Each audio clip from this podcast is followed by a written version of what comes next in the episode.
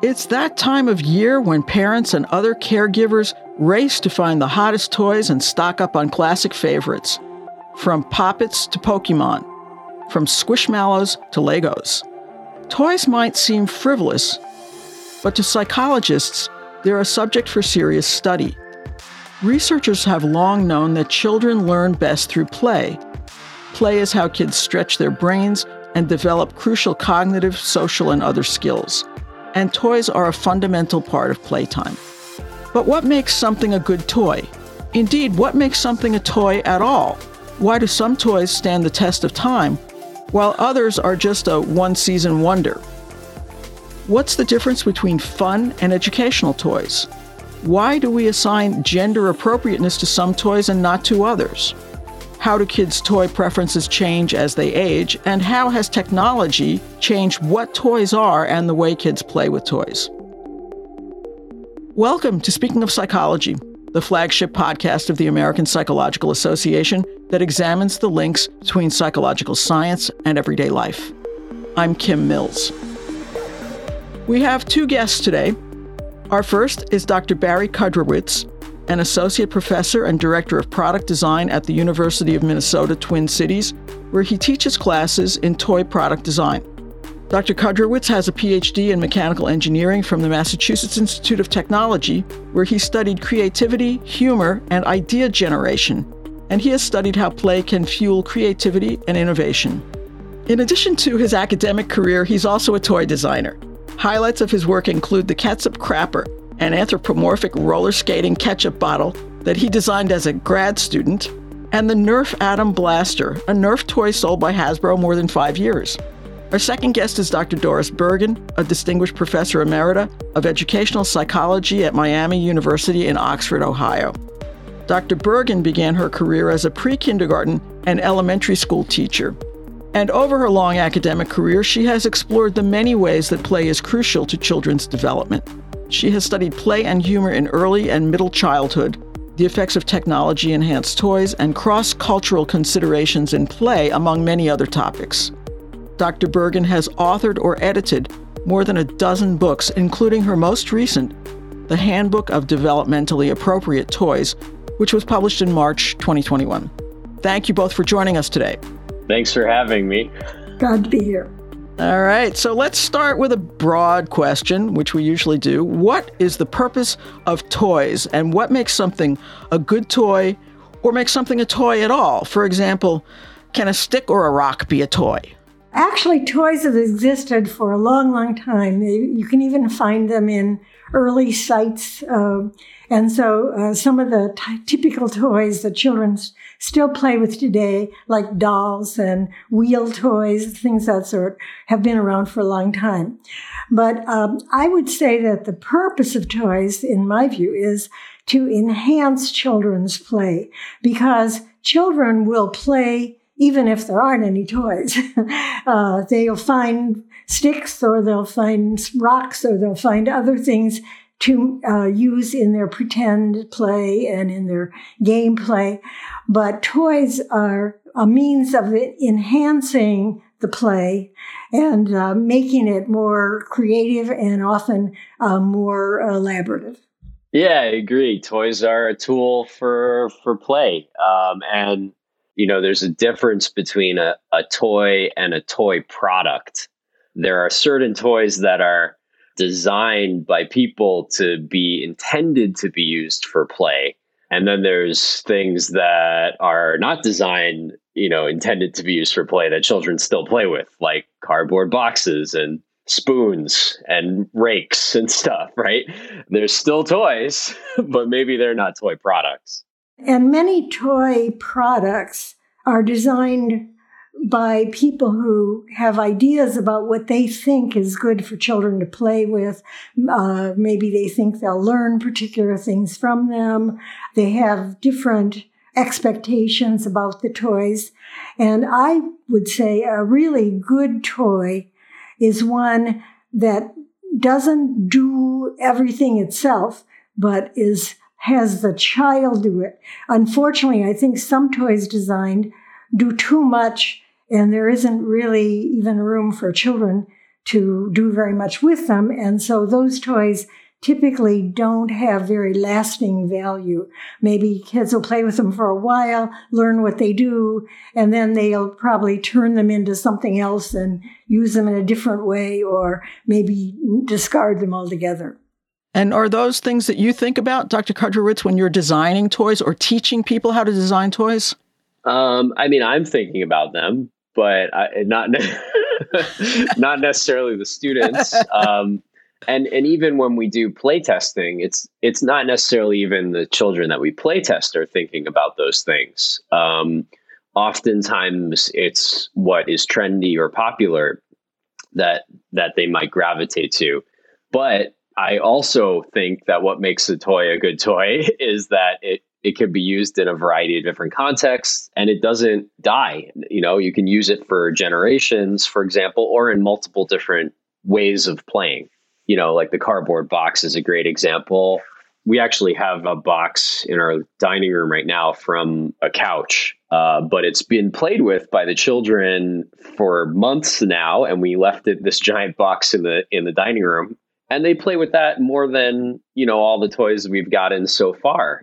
It's a fort, it's a rocket ship. They're drawing all over the walls. They're cutting out holes. and that was free and and it's compostable um, and and i think it's fantastic there are sort of different kinds of play you know of course and different kind of toys facilitate different kinds if you're thinking of um, just kind of exploratory play or manipulative play that's one kind of toy that'll work for that if you're looking at pretend play there's a whole range of other kinds of toys that are really facilitative of pretense. And then, of course, there's gameplay of all different kinds and very different kinds of toys for that. And there's certainly some overlap among those.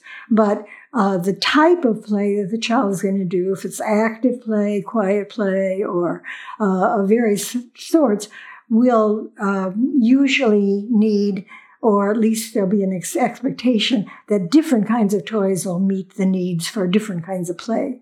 So a lot of parents think that toys come in basically two categories, and and uh, Dr. Bergen, you just described several categories, not just two. But for parents, they think they're educational toys, like those that are designed to teach science or math or reading, and then there are toys that are for fun, which covers pretty much everything else.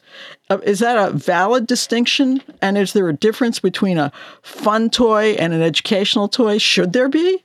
I mean, uh, going back to the very first thing we talked about, the primary purpose of a toy is play. And if the primary purpose is to teach something, it may not be a very good toy. But, you know, that being said, play is how we learn. That's how, how we've learned skills growing up as we learn developmental skills, cognitive skills, physical skills. And so you could also argue that no matter what kind of play, if you're engaging in play, you could argue that you're learning something. Um, and so it's a little bit hard to separate those two, but I don't necessarily like the idea of a toy being primarily designed to be teaching you something. I would agree. Uh, I think that's a uh, uh, maybe more of a marketing distinction than it is a toy distinction because I think children learn from every type of play and from every type of toy. Um, they may not be learning a specific thing like letters or, you know, whatever uh, the toy maker thought they would do, but they also uh, learn many other social and uh, physical and uh, uh, intellectual skills from just about any toy.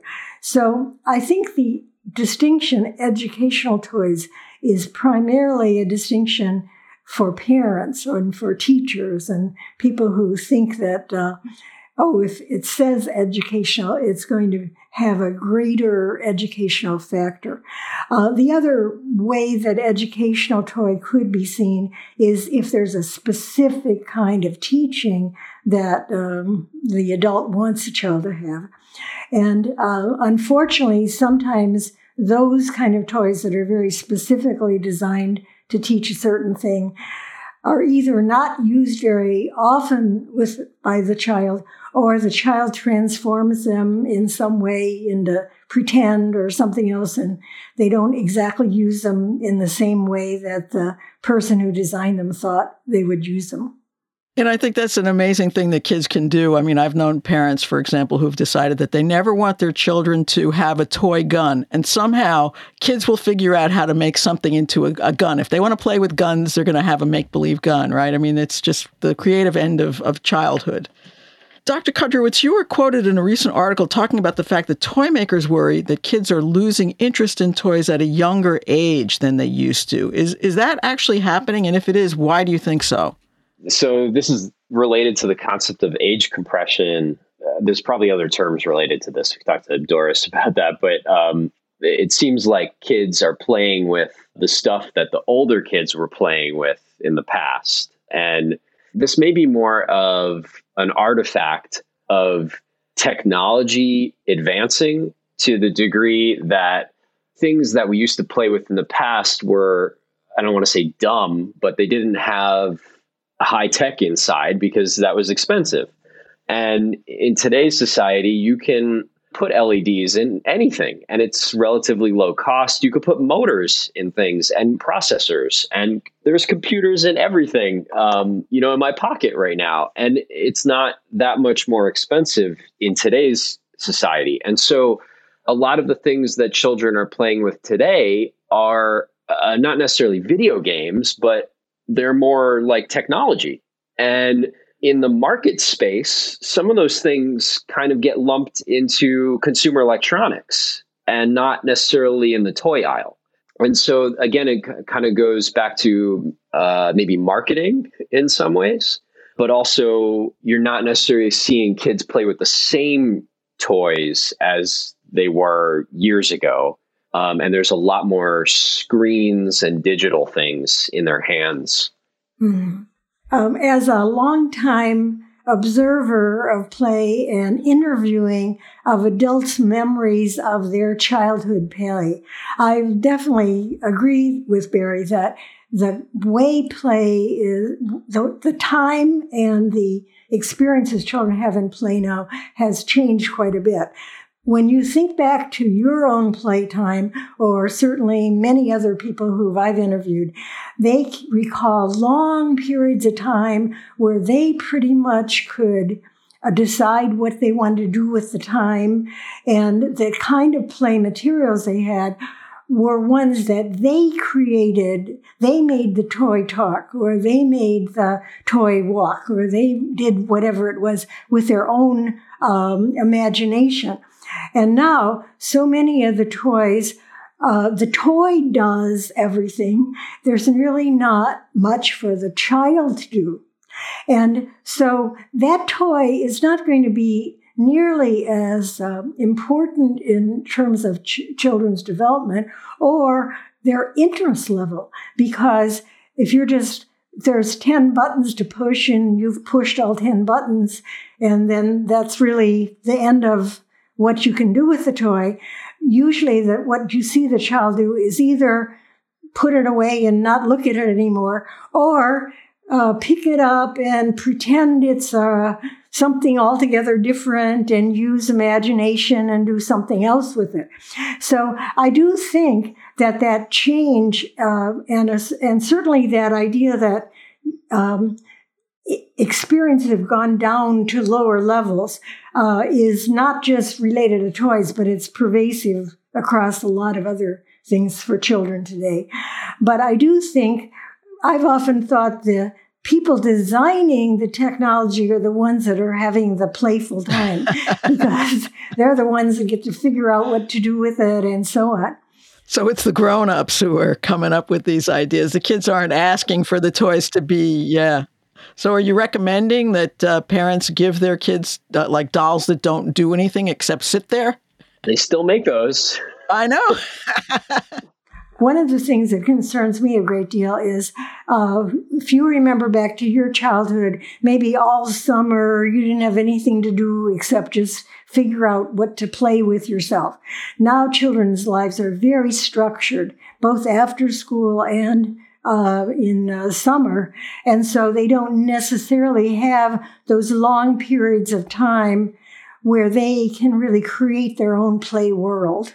So, there, so that's a very, very different thing that we see now. So let me ask a kind of a developmental question. Maybe this is for Dr. Bergen, although you're both welcome to answer it. But what happens to children who grow up without actual toys? Do they develop differently and are they different as adults? That's a really interesting question. I really don't know of any research that's really looked at children who grow up without play because the research that let's say, would be done in a country where there were very few toys, show that children play anyway. They don't necessarily have to have toys to play. So it's more of a question, I guess, if you had children who had to uh, go to work at age six or something like that.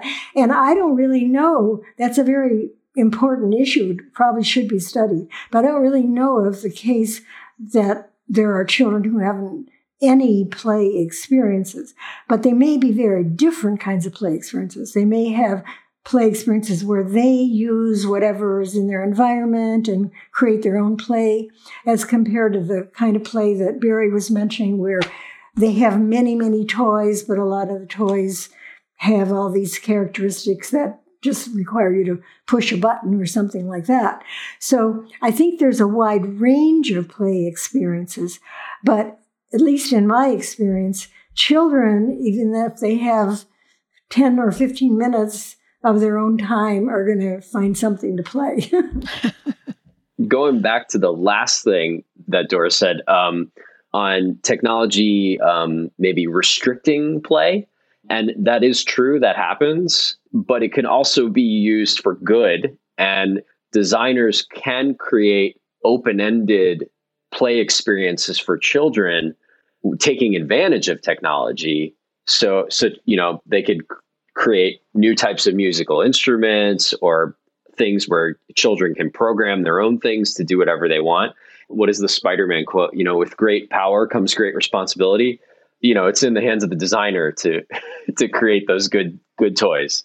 I agree with that. I just think that if there's only one way to use a toy, that it's hard for children to use it for a long time period. Um, so as long as, you know, there are many different things to do with it, even if it's got a lot of technology enhancement, I think it can be a, a toy that, that has a lot of playability. So, Dr. Kudrowitz, one for you. Do commercial toy designers think about developmental psychology while they're designing toys? I mean, do, do toy companies routinely have psychologists that they consult with? Do they have them on staff? And are those toys different or, or better? Well, I think this is probably a question for Doris because I think she was she's consulted for com- those big companies. But I can say that you know not all to- toy companies are large and can afford consultation.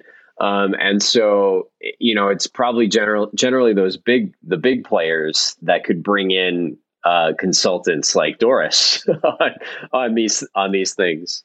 Um, yeah, I'll I'll pick up on that because I did, uh, and a lot of other developmental psychology people did um, do a lot of work for Fisher Price.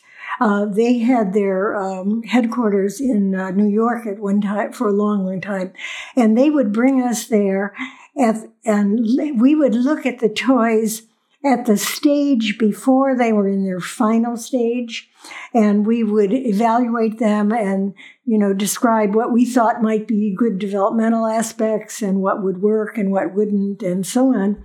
And um, that was really a very important thing and that's why fisher price toys were always so very playable and uh, very good for development.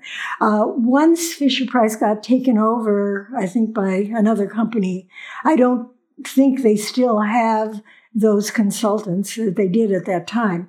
But there may be some other toy companies that do have consultants. But I always thought that was really a good process because it was at the time of where there could still be some fine tuning of the toy, but the basic toy was already designed. And um, I think that made the toys really more playable and more developmentally appropriate by having that input from psychologists. So, Dr. Bergen, you studied play in China. Dr. Kudrowitz, you worked on toy design in the Netherlands. Do the types of toys that kids like to play with vary much around the world, or are they pretty much universal? I guess I would say, as far as China, I didn't see any big differences. That when I was there, there wasn't a lot of the, where I was. it was not a rich environment, and so a lot of the play was pretty basic. But you know, things like balls and dolls and toy trucks and various things like that were pretty much the same there. Uh, they also played a lot of games outdoors, and uh, outdoor play was very big at the time I was in China. I really don't know what it's like now, I, uh, but that was quite a long time ago. What about in the Netherlands? It wasn't too different. Um, I'm always uh, looking for new stuff. And so being in a new environment, I felt inspired and I felt like all the toys were cooler there because they're all, you know, different. um, but I was just on sabbatical actually a couple years ago there, and um, it was my first introduction to Montessori. And so we had our uh, our two year old in a in a Montessori uh, daycare, and that style of play was uh, was really exciting. The toys are like real stuff. It's like, you know, prepping vegetables and, you know, and cleaning and stuff. And it's turning these everyday activities, you know, into play in some ways. Um, they have these uh, Kinderboerderij, which are these kinder uh, children farms, I guess, in the city. And you you bring your you know the family goes and the kids take care of the animals and they they harvest vegetables and they could go and they take these little tiny kid sized wheelbarrows and shovels and they go into the pasture and they pick up cow poop. and they do that for like an hour. And it's like and it's play. I, this sounds like a con. This is how you make children do work. No they he, and my son is like can we go back to the farm and do more of that? Right and it's it's getting out into nature connecting with animals. You know these are tools that aren't usually their size. And so there's some novelty about that too. Uh, yeah and i i think uh, that european uh, play uh, researchers and have studied a lot of um, outdoor play because there's there are very much more focused on the natural environment and doing things outdoors in many of the countries in Europe. Uh, not not uh, so much here as they do there, but that's been a very strong emphasis, I think, in Europe altogether. I think, though, that uh, what I've found is that um, children types of play are very similar wherever you are. And it may be that they use a manufactured toy that is designed specifically for something, or if they're in an environment where there isn't a manufactured toy that fits whatever it is they want to do, they can invent something else to, to use. Uh, you can use a piece of wood to be a truck if you want to, if you don't have a real truck. Uh, you can use a, a rag and and a ball to be a baby if you really don't have a real doll. So I don't think that necessarily the types of things children play are that different. I do think that there are many different materials they use in different places, but pretend play and game play and uh, exploratory practice play, just doing over and over and expanding things, those are all very common types of play that you would see just really wherever you were in the world, I think. So I mentioned in the uh, intro that uh, Dr. Kudrowitz, one of your first toy designs was a pooping ketchup bottle. And Dr. Bergen, you've been quoted in a couple of recent articles about why kids are so interested in potty humor and toys that defecate and since we're on the poop topic here, what what is it about bathroom humor and potty related toys that kids find so irresistible? Well, what why do adults laugh at uh, jokes that have those same kind of elements? Um, the only difference is that young children don't have a lot of experiences. So bathroom stuff is one of the few quote shocking things or that you're not supposed to talk about. So obviously that's the one they focus on. Uh, their motivation, at least in my view, is absolutely no different than the adult that tells some kind of a scatological joke or whatever. It's just that that's the material they have to to act on and about being funny and being shocking. Scatological. Wow, I'm going to use that uh, word in my book. yeah, I don't know. Potty humor. I, it, they get reinforced, right? Whether it's good or bad. But if you know the child says something, they're going to get laughs. You know, uh, it could be uncomfortable laughs, or it could be actual laughs, or it could be scolding, but they get feedback and they know it, it will consistently get feedback. And so we've had a very hard time getting our five year old to stop saying poop all the time. And it's just it's just like ignoring it eventually is is is the yeah. It, well and and it, i've done you know developmental study of children's humor and you see that's a particular stage. And later they're going to do other shocking things or tell you a joke that uh, wouldn't be appropriate either. But uh, it's just that with humor a lot of humor is designed to have some sort of shocking quality to it because that's what makes it funny. So uh, you use whatever is available at your own experience level. And uh, there's been some interesting study of, you know, the differences in men's and women's humor. And if you look at it closely, it has a lot to do with what have been their life experiences. So it's just the same kind of thing. Uh, potty humor is very funny to young children because that's a very important thing in their life. If you recall, there's a lot of attention their adults have paid to how they how they manage that. So it's a good thing to make jokes about and uh, to find funny. So, shifting gears here, um, a few years ago, there were a number of news stories about major retailers such as Target getting rid of boys and girls labels in their toy departments. I'm just wondering what role gender plays in kids' toy preferences and in how they play with toys.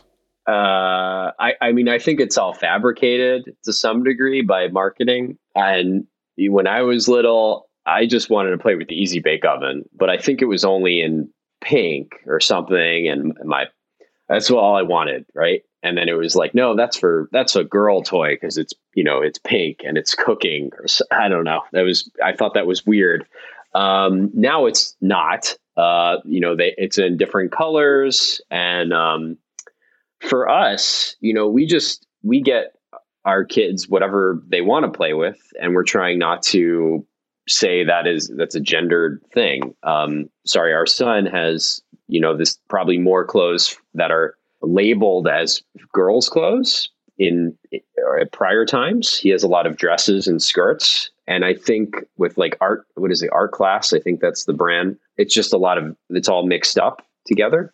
Um, and there's no calling out this is for a boy or a girl. And I, I think a lot more uh, parents feel that way now than they used to.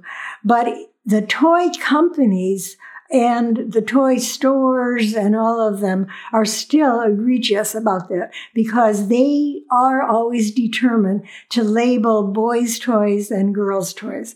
Uh, I would agree with Barry that the, the typical child will play with anything that they find interesting. And there are times when dressing up is great for everybody. And there's times when pushing cars around are great for everybody to be doing. And so, um, children would not be making those boy and girl distinctions if adults were not promoting that. And if you ask a lot of parents, uh, unfortunately, even today, they would say, Oh, I, I would only want to buy that for a boy, or I'd only want to buy that for a girl. But it, it's kind of working against that tide of advertisements and uh, store uh, d- directions uh, to allow your child to have as wide a range of toys as they want to have, as Barry's trying to do. Um, and I do think it's worse now than it used to be. There was a one time period uh, in my professional career where there was a real attempt to take those labels off of the toys and uh, then it gradually crept back on everything again. So I'm hoping, if it's the case, that they're beginning to get rid of those labels again. It would be great. But I haven't seen much evidence of that as yet. It sounds like it probably mirrors what's happening politically in, in a given country or in, in the world. So um, I'm sure that you both know adults who continue to be fascinated with toys. Do do we ever really outgrow them?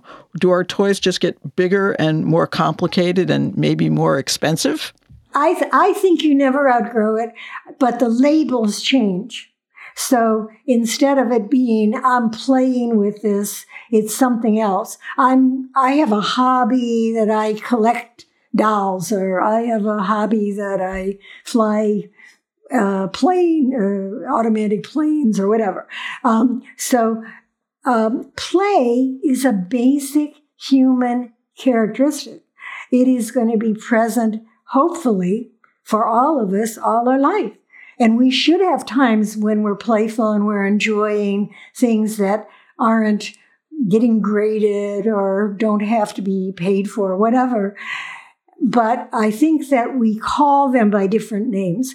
Uh, as an adult, you're in a play, maybe, but you're not playing. but you're still pretending. You're taking a role, you're acting, so forth. So that's a playful type of activity adults would do. And that's true for a lot of other adult activities.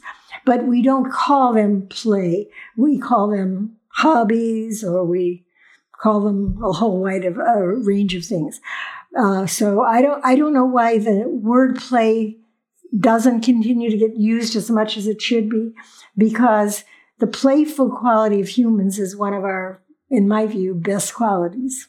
Yeah, it's. I mean, it, some areas it stays. Like when we're we're playing video games still as adults, or we're playing sports, for example. But in general, it's not like hey guys, you want to come over to my house and play?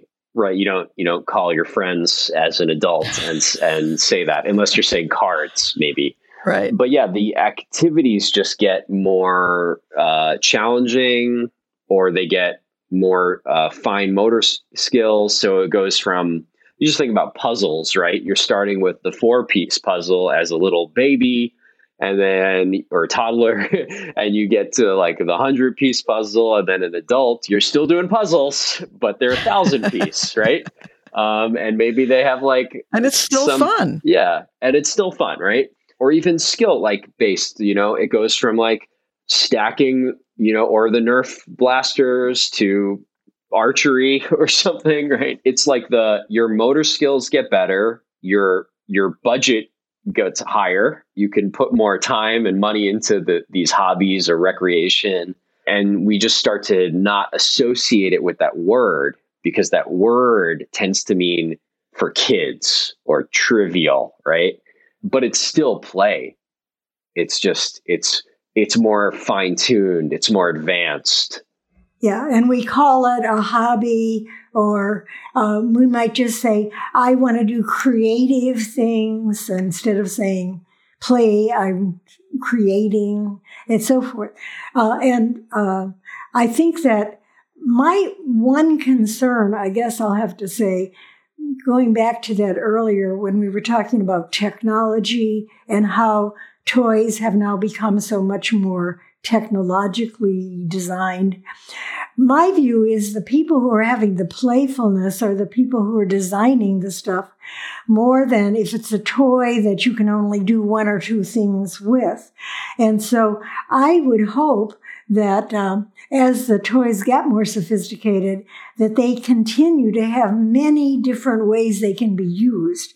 Because if a toy only has a few ways it can be used, it either is not going to be played with very much or it's going to make children no longer having opportunities to play. Uh, if you're doing video games all the time or you're doing things that are very structured, you are not getting a chance to have wonderful ideas. Um, there's been some really interesting research on adults who won MacArthur uh, awards, and um, they, uh, when they talked with a lot of them, they almost all said that what they most enjoyed when they were younger was what was called small world play, which is a kind of play that's allowed uh, for um, elementary and older age kids.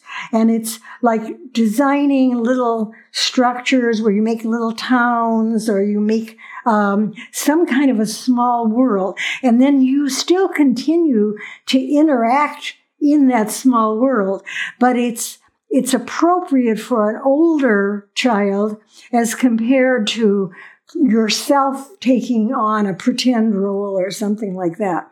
So the kind of play that older kids I hope still have is where they can actually create the worlds and do things themselves and not just rely on the technology that lets them go into somebody else's wonderful idea of what is play, where they don't really get to do their own ideas of play. Uh, it sounds like you're also advocating for um, basically more unstructured time, right? For kids not to always be told, now you got to go play tennis because they may like tennis, but it's you're being forced to do it now, as opposed to, mom, I think I'm going to go out in the street now and you know play ball with the kids. And, and Barry's done a lot about creativity. So you might want to talk a little bit about creativity's requirement for playfulness. yeah, there's a number of studies that have shown you're more creative when you're playing um, or when you view an activity as as play.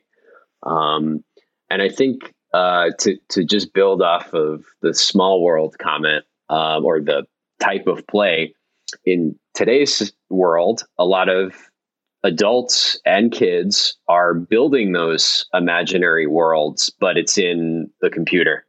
Um, and it's in Minecraft and Fortnite. And it is creative. You're building things, you're making up your own stuff, but it's also on a screen.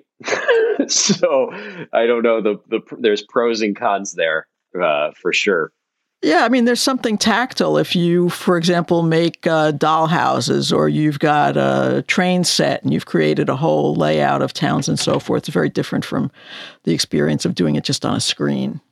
So, as we're moving into the holiday season, I think I opened with this and people are out buying toys. Do you have any guidance, suggestions for parents who are looking for gifts for their kids, toys that uh, whether they're classics or there's something. I mean, not, I'm not asking you to endorse a particular brand or a product, but sort of the concept of what would you recommend parents be looking for as they're trying to get their kids uh, holiday presents?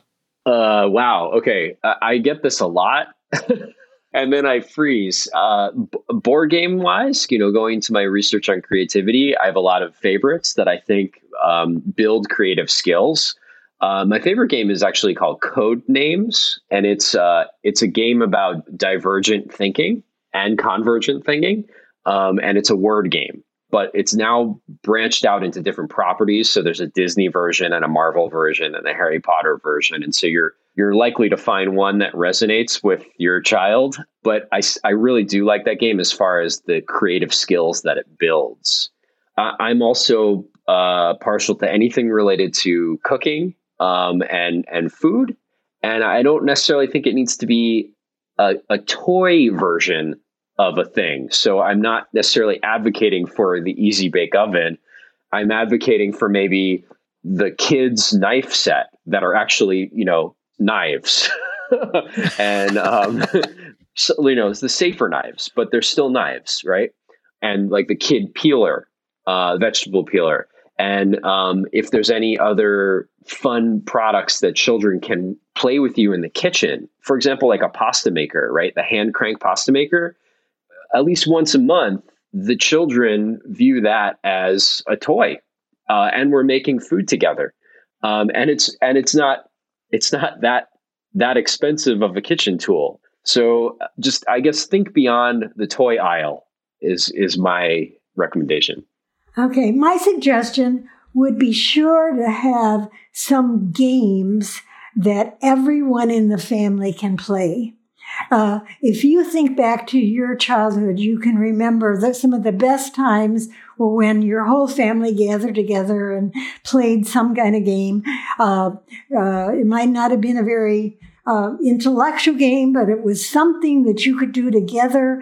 And one of the things you learn is how to be a little better sport if you're not always the one who's coming out uh, winning the game. Um, but I think that that idea of engaging with your family in play is a very important one. The other suggestion I would have is that the more open ended toys you can provide, the better in terms of play value. Things that can be used in a number of different ways. Maybe they start out a certain way, but then you can kind of transform them into other things. And also, uh, the idea that they don't have to be um, the most popular kind of name toy brand or whatever, but very simple things. Balls, for example, are still extremely popular toys. And just having a few different sizes of balls and playing with them, but you do need to have either other children to play with or family members to do it. And uh, in my a lot of my early research, I found kids used to play outside with a lot of other kids, and that seems to have been uh, less common now. And so if they're not playing with other kids outside, then the family needs to play with them or they have to play more with other kids at school or somewhere where they can learn some of the give and take. And as Piaget would say, enhance their moral development. Well, thank you both. This has been really interesting, and I, I hope that we provided some good um, advice and guidance to um, parents and, and other caregivers of, of children who are looking for toys, particularly around this time of year, but all the time because toys are, there's no season, right? Toys are for all time. So thank you both. Thanks. Enjoyable to be here. Thank you. You can find previous episodes of Speaking of Psychology on our website at www.speakingofpsychology.org or on Apple, Stitcher, Spotify, or wherever you get your favorite podcasts. If you have comments or ideas for future podcasts, you can email us at speakingofpsychology at apa.org. Speaking of Psychology is produced by Lea Winerman. Our sound editor is Chris Condayan. Thank you for listening. For the American Psychological Association, I'm Kim Mills.